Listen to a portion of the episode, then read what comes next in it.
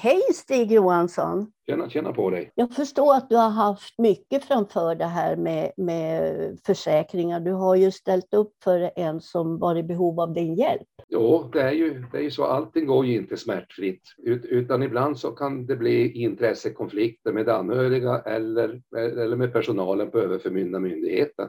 Två, två exempel är ett exempel är en, en, en ung en dam som tog över ett uppdrag av en annan god man och, sen här, och den här mannen han bor alltså i en, in, in hyresrätt och i lägenheten ovanför det blir en jätte, jättestor vattenskada. Den mannen har ingen hemförsäkring. Oj. Då blir det ju lite bekymmer. Men när man då gräver vidare i det så konstaterar man inte ens den här mannen, den här damen, hade nyss blivit god man för, han hade heller ingen hemförsäkring vad man då har kommit fram till att eftersom det är inte han som har bidragit till skadan i lägenheten ovanför så att hans lägenhet har blivit förstörd, så tar ju Stockholmshem på sig att hans lägenhet ska renoveras.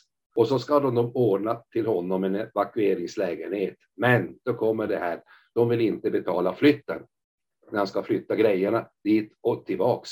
Och då hamnar man i en sån här situation att eh, okej, okay, har farbror nu lite pengar att betala, vilket han egentligen har, så får man ju betala det här. Men då kanske det händer så här att de anhöriga kommer och säger, du har inte sett till att huvudmannen har en hemförsäkring.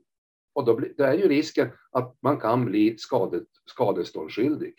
Jag har ett annat fall som är så här, att en person som har varit god man för en person sedan 2014, helt plötsligt så får hon 2020 så får hon då reda på ett brev eller meddelande ifrån överförmyndarmyndigheten att hon har inte ansökt om handikappersättning eller merkostnadsersättning för sin huvudman. Då kräver de henne att hon ska betala tillbaks de, de fem års arvoden som har utbetalats i och för sig av olika överförmyndare. Men då kräver den här överförmyndaren i den här staden att hon snarast ska betala och hon hotas med telefon och brev och allting om detta. Och det där är ingen lätt situation att hamna i. Och det, det här är alltså ingen, inte något skräckscenario. Det, det kan gå till på det viset.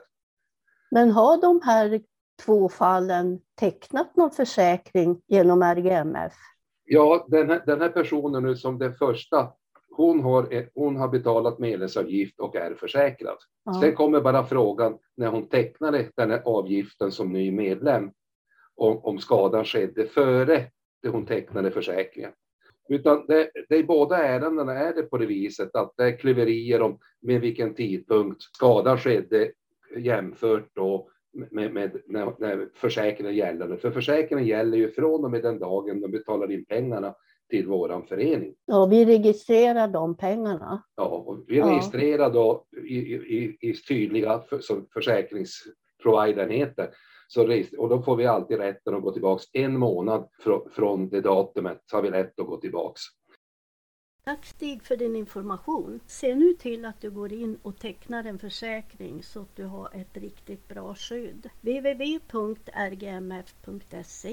Där kan du se vilken förening som ligger närmast dig.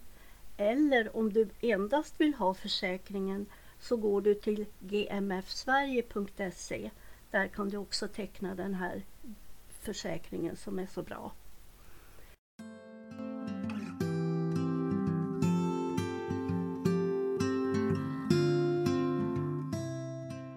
En viktig bit när det gäller försäkringen som jag nämnde tidigare så är det som så att söker du, det är meningen då att man ska känna till att man ska söka bostadstillägg, du ska söka merkostnadsersättning när det finns möjlighet och framförallt du ska teckna en hemförsäkring. För vad händer om din huvudmans bostad brinner upp och du inte har tecknat en hemförsäkring? Vem tror du de knackar på axeln? Jo, dig. Och där är också en viktig faktor att du har tecknat den här försäkringen som vi pratade om. Den är värd sin vikt i guld. Den eh, kan kosta, ja, det är olika priser beroende på vilken, vilken förening du hamnar i. Men eh, säg att det kostar alltså under tre, säg runt 300 kronor per år för försäkringen. Och det är ganska billigt för att kunna säkerställa sin egen eh, plånbok vad det gäller eh, ifall det blir ett utfall att du ska betala. Så så är det när det gäller försäkringarna. Sen eh, det finns ju, jag sitter själv en del som ombud då för vissa personer som hamnar i kläm.